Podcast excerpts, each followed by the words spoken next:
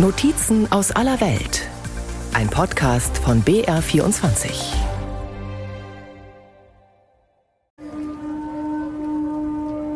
Es regnet Bindfäden an diesem Wintertag Ende Juli in Santiago de Chile. Ein Muschelhorn kündigt den Demonstrationszug an. Langsam füllt sich die Plaza de la Constitución vor dem Präsidentenpalast La Moneda im Zentrum der chilenischen Hauptstadt. Männer und Frauen tragen lebensgroße Pappfiguren. Maria Silvia Adela Munoz steht auf einer Figur, Sekretärin, festgenommen am 9.12.74. Luis Jaime Rojas, 22 Jahre, Musikstudent, festgenommen am 7.12.74. Ismael Dario Chavez Lobos, 22 Jahre, festgenommen am 26.07.74. Heute gedenken wir der Operation Colombo, die eine Maßnahme im Rahmen der Operation Condor war. Monika Pilkil steht in der vordersten Reihe. Vor ihr stellen sich die Trägerinnen und Träger der Pappfiguren auf und bilden die Zahl 119. Es handelt sich um 119 Kameraden, die aus ihren Häusern, von ihrer Arbeit oder von der Straße entführt wurden. Die meisten von ihnen waren in ihren Zwanzigern, manche erst 18 Jahre, nicht älter als 30.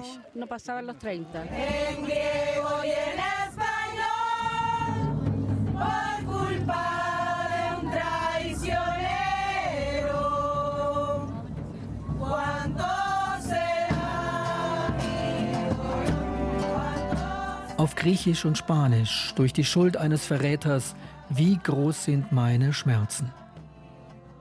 119 Menschen, von denen bis heute jede Spur fehlt. Opfer der chilenischen Militärjunta. Opfer einer brutalen Diktatur, die das Land 17 Jahre beherrschte. Niemand kennt die genaue Zahl derer, die festgenommen, inhaftiert, gefoltert, ermordet wurden. Amnesty International geht von 5000 bis 30.000 Getöteten aus. Die chilenische Kommission für Wahrheit und Versöhnung hat in einem 1996 veröffentlichten Bericht 3197 Morde mit biografischen Daten belegt, die auf das Konto der Obristen gehen. Eileen Chavez ist 16 Jahre alt. Sie ist mit ihrer Oma gekommen. Ihren Großvater Ismael Dario, dessen Porträt sie trägt, kennt sie nur aus Erzählungen. Der Schmerz, sagt sie, sei generationenübergreifend. Seit Jahrzehnten kämpfe ihre Familie darum, etwas über das Schicksal ihres Großvaters zu erfahren. Die Erinnerung ist immer da. Wir dürfen nicht zulassen, dass sich so etwas wiederholt. Denn wenn wir das alles vergessen, all die Menschenrechtsverletzungen und die Verbrechen gegen die Menschlichkeit, die begangen wurden, werden wir zulassen, dass es wieder geschieht. Wir dürfen nie wieder zulassen, dass so etwas passiert. Wir müssen uns immer an ihren Namen erinnern. Mein Lebensgefährte Ismael Dario Chavez Lobos wurde aus dem Haus meiner Eltern verschleppt. Ich hatte dort gerade meinen Sohn zur Welt gebracht. Leute wie er waren keine Terroristen. Sie waren nicht gefährlich für die Gesellschaft. Ganz im Gegenteil. Die Diktatur wollte ein Wirtschaftsmodell mit den Vereinigten Staaten umsetzen. Sie haben diese ganze Maschinerie in Gang gesetzt.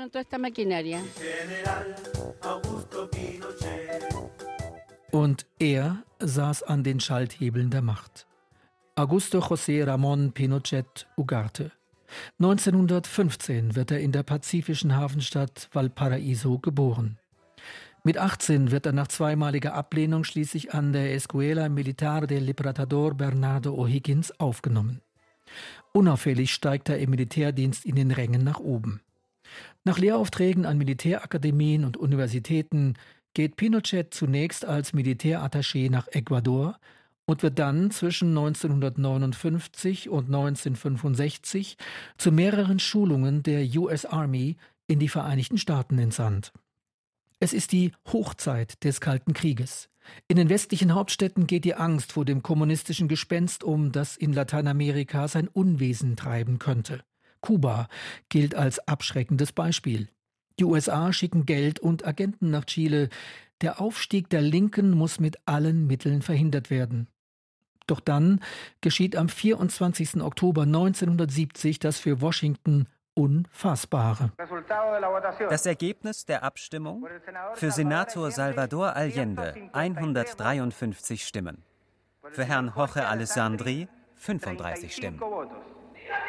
Der Sozialist Allende wird neuer Präsident Chiles. Für Washington wird ein Albtraum Wirklichkeit.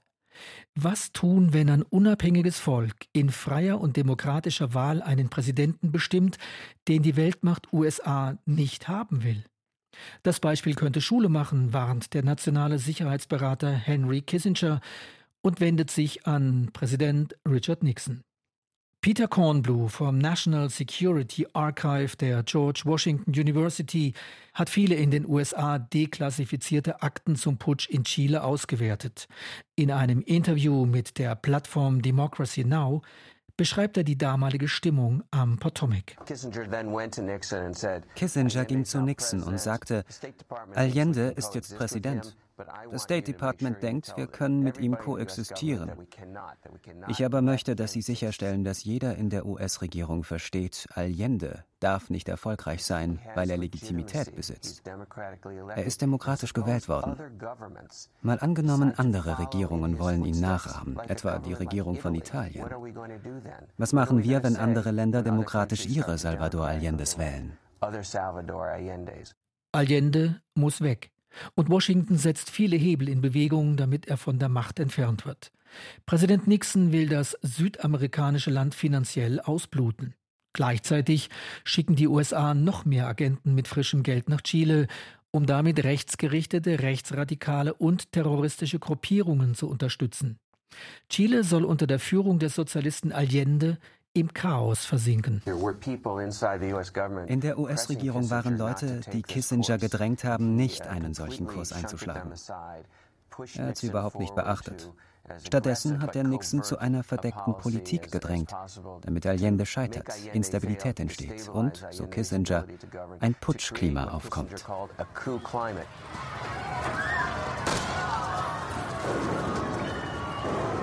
Ausgedehnte Streiks, Lebensmittelknappheit, Straßenschlachten, Attentate und politische Morde. Chile steuert auf einen Bürgerkrieg zu. Präsident Allende gerät immer stärker unter Druck. Schüsse auf den Präsidentenpalast La Moneda. Um 6.20 Uhr an diesem 11. September 1973 hatte Salvador Allende einen Anruf bekommen.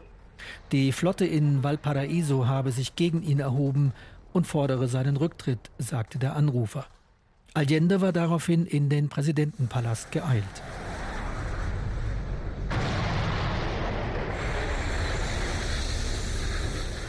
Um 5 vor 12 greift die chilenische Luftwaffe mit amerikanischen Hawker Hunter Kampfjets Radiostationen und den Präsidentenpalast an. Gegen 14 Uhr stürmen Soldaten den Palast. Allendes Lage ist aussichtslos. Er befiehlt die Kapitulation. Seine Getreuen strecken die Waffen. Der Präsident bleibt allein im Saal der Unabhängigkeit zurück. Bei sich hat er eine AK-47 Kalaschnikow, die ihm Fidel Castro bei dessen Besuch in Chile geschenkt hatte. Allende stellt das Sturmgewehr auf Automatik und drückt den Lauf und das Kinn. Drei Kugeln durchschlagen sein Schädeldach.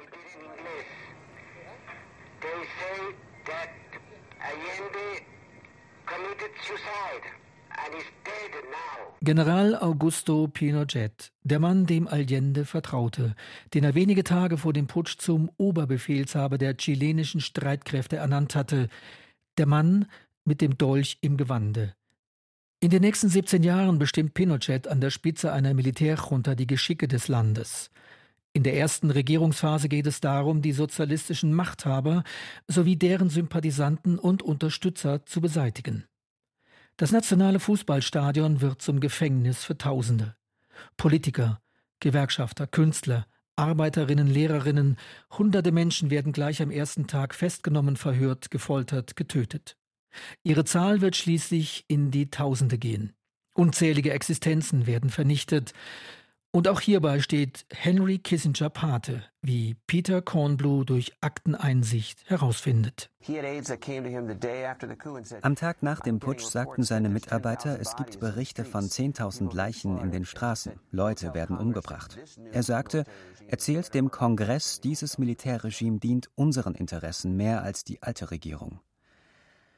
Es gibt dieses Dokument, demzufolge er mit Pinochet bei einem Treffen 1976 gesprochen hat und er ihm gemäß seinen Mitarbeitern sagen sollte, dieser solle mit den Menschenrechtsverletzungen aufhören. Stattdessen hat er Pinochet gesagt, du hast dem Westen mit Allende Sturz einen großen Dienst erwiesen. Wir werden dich unterstützen, nicht verletzen. We want to support you, not hurt you.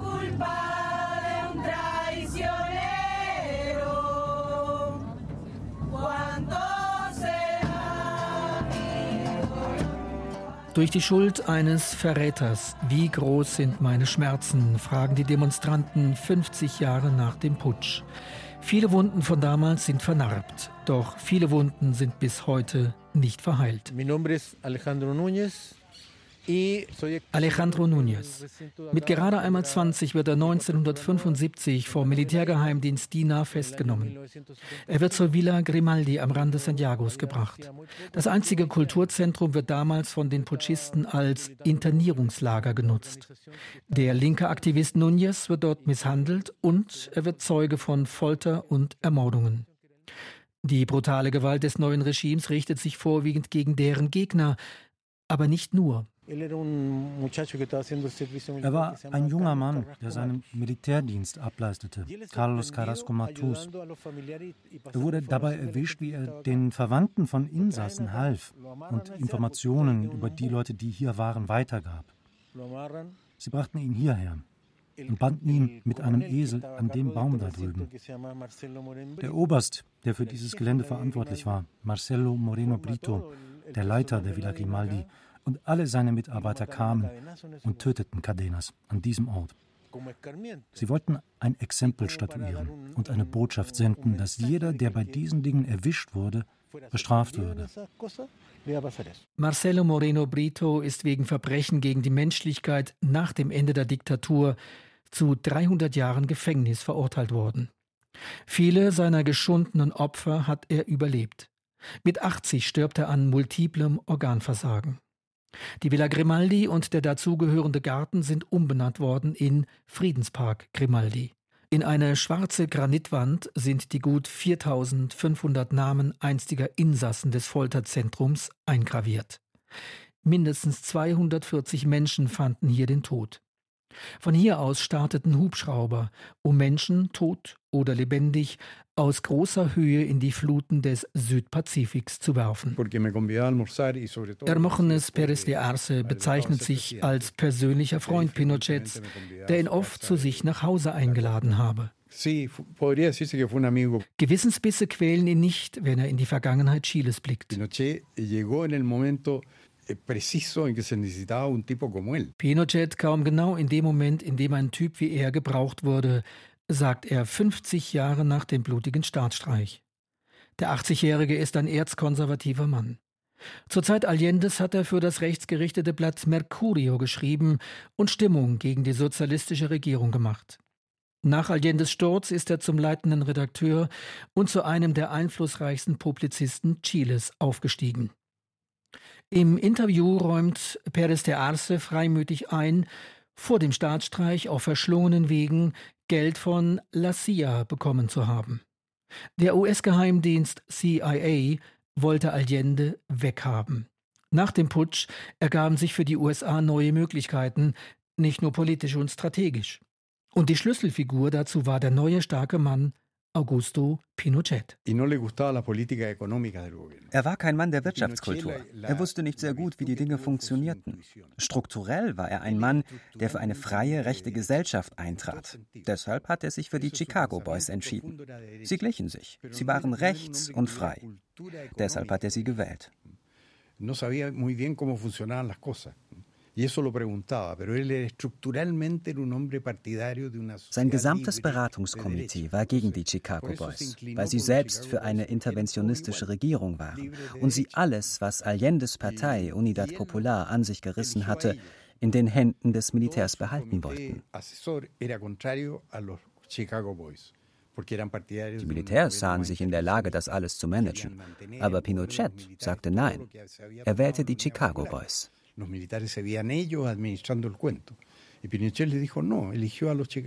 Die Chicago Boys. Sie dürfen mit dem Segen Pinochets die chilenische Wirtschaft komplett umbauen. Die Chicago Boys hatten zumeist in den USA studiert und waren stark beeinflusst von den neoliberalen Wirtschaftsideen Milton Friedmans und Arnold Harburgers. Beide lehrten am Department of Economics der University of Chicago. Chile wird unter Pinochet zum großen Versuchslabor für neoliberale Ideen. Die Regulierung und Privatisierung der Wirtschaft werden in Chile auf die Spitze getrieben. Die Ideologie des freien Marktkapitalismus in Verbindung mit totaler politischer Kontrolle durch die Militärherrschaft führt unter Pinochet zu einer bis dato kaum gekannten Konzentration von wirtschaftlicher Macht und Reichtum in wenigen Händen. Chile erlebt durch die neoliberale Wirtschaftspolitik einen Wirtschaftsaufschwung, das durchschnittliche Pro-Kopf-Einkommen verfünffacht sich. Aber große Teile der Bevölkerung erleben vor allem die Schattenseiten dieser neoliberalen Ausrichtung, kritisiert der Physikprofessor Carlos Pérez. In Chile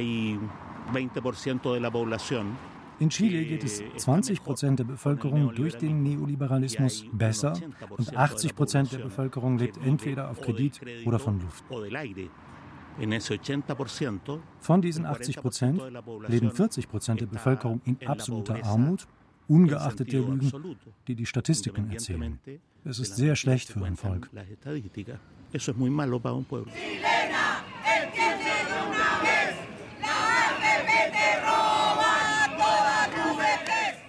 Die sozialen Spannungen in Chile dieser Tage nehmen zu. Begreift es, rufen die Demonstrierenden, der Rentenfonds klaut euch euren Ruhestand. Louis Messina führt einen Demonstrationszug in Santiago an. Chile, sagt er, sei das einzige Land auf der Welt, wo die Gewährung von Rechten von der privaten Wirtschaft vereinnahmt werde.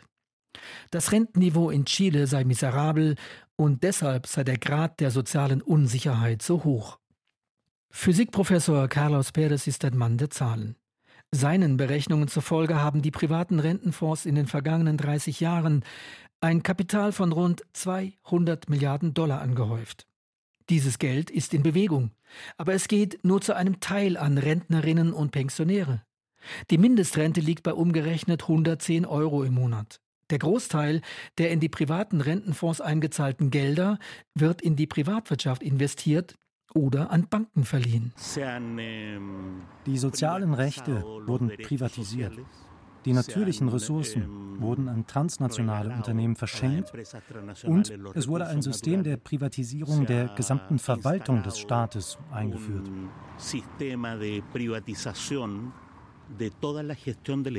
Es wurde ein Steuersystem eingeführt, in dem die großen Unternehmen, vor allem ausländische Unternehmen, praktisch keine Steuern zahlen. Die Neuordnung der Sozialsysteme ist Teil der neoliberalen Reformen unter Pinochet. Bildung, Gesundheit, öffentliche Dienste, Energie, Wasser- und Stromversorgung, wo immer es ging, wurde privatisiert. Wer genug Geld hat, kommt damit klar. Wer knapp bei Kasse ist, darbt. Eine neue Elite beherrscht das Land, eine Wirtschafts- und Geldelite, die vor allem dank der neoliberalen Wirtschaftsstrukturen reich geworden ist. Wir haben jetzt im Moment vier, fünf Familien, die haben 30 Prozent, 25 bis 30 Prozent der äh, Bruttosozialprodukt in ihrer Hand. Das ist Pinochet. Martha Lagos hat in den 70er Jahren Volkswirtschaftslehre in Heidelberg studiert. In den frühen 1980er Jahren gründet sie das Meinungsforschungsinstitut Corporación Latinobarometro. Seit dieser Zeit führt sie regelmäßig umfangreiche empirische Studien über die politische Befindlichkeit ihrer Landsleute durch. Immer wieder fragt sie, wie die Leute zu Pinochet stehen. Ich zeige es Ihnen. Also hier sind äh, die Daten von 1995 bis äh, 23 und die blaue Linie ist der hat Chile vom äh, Marxismus befreit und die rote Linie ist, er hat also die Demokratie zerstört. zerstört. Mhm. Also Sie sehen, dass das ist, wenn Pinochet ähm, gestorben ist, 2006. Da ist der Höhepunkt von der Negativen äh, gegen Pinochet, 68. 68 sagen, ja, hat die, die Demokratie zerstört. Ja, und heute ist es 42. Okay. Wir fangen in einem Niveau an, der hält sich die ganze Zeit, der hat einen Höhepunkt. Heute haben wir ein Minimum ja. an Leute, die sagen, es hat die Demokratie zerstört. 1988 stimmt eine Mehrheit in einer Volksbefragung dafür, Pinochet müsse die Macht abgeben. 1989 finden erstmals wieder freie Wahlen in Chile statt.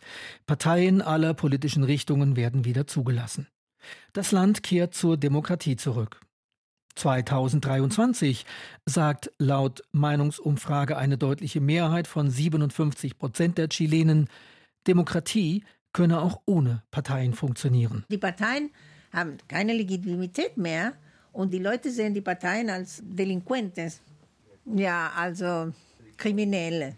Vetternwirtschaft, Skandale, Ränkespiele, sozialer Absturz, politische Ohnmacht, Reformstau, wirtschaftliche Not. Es gibt in Chile viele Gründe, warum sich mehr und mehr Menschen von Parteien und Abgeordneten nicht mehr vertreten fühlen. Auffallend sei eine wachsende Sehnsucht nach einem starken Mann, sagt Marta Lagos. Die Leute von heute denken, ach, wenn wir jemanden hätten mit dem Manolura, also harte Hand, und das Ordnung also machen könnte und Sicherheit, ja, das wäre toll. Und das hatte Pinochet gemacht, also wir möchten dann Pinochet haben.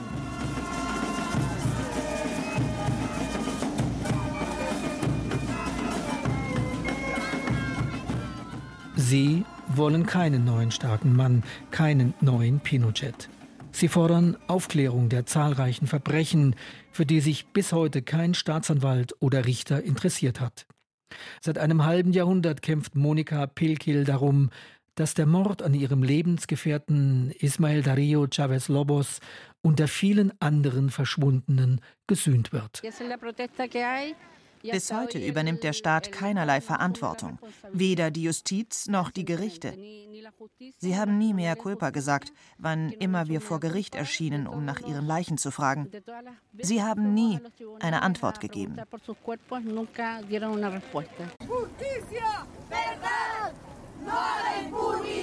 Sie fordern Gerechtigkeit und sagen Nein zur Straflosigkeit. Zu vielen Tätern seien durch das Amnestiegesetz nach dem Ende der Diktatur Persilscheine ausgestellt worden. Zu viele Verbrecher seien straffrei geblieben, meint Monika Pilkil. Die Leichen wurden nie gefunden. Und die Regierungen nach der Militärdiktatur haben keine umfassende Untersuchung veranlasst. Sie haben den Streitkräften nicht gesagt, dass sie die Wahrheit sagen müssen. Wir wollen die Wahrheit. Wir wollen Gerechtigkeit. Und deshalb sind wir immer noch hier. Chile, 50 Jahre nach dem blutigen Staatsstreich. Der lange Schatten Pinochets liegt noch immer über dem Land. Die Verfassung aus der Zeit der Diktatur ist nach wie vor gültig. Eine neue, progressivere Verfassung wurde Anfang September vergangenen Jahres deutlich abgelehnt. Die durch Pinochet und seine Junta ins Werk gesetzte neoliberale Wirtschaftsstruktur sorgt dafür, dass die Reichen im Land immer reicher und die gesellschaftlichen Gräben immer tiefer werden. Chile im Jahr 2023 ist ein Land im politischen Schwebezustand. Wie explosiv die gesellschaftlichen und politischen Spannungen sind, wurde im Oktober 2019 deutlich. Wochenlang kam es zu Straßenschlachten. Dutzende Menschen starben, Hunderte wurden teils schwer verletzt. Die Gründe für den damaligen Aufruhr, sie bestehen weiter.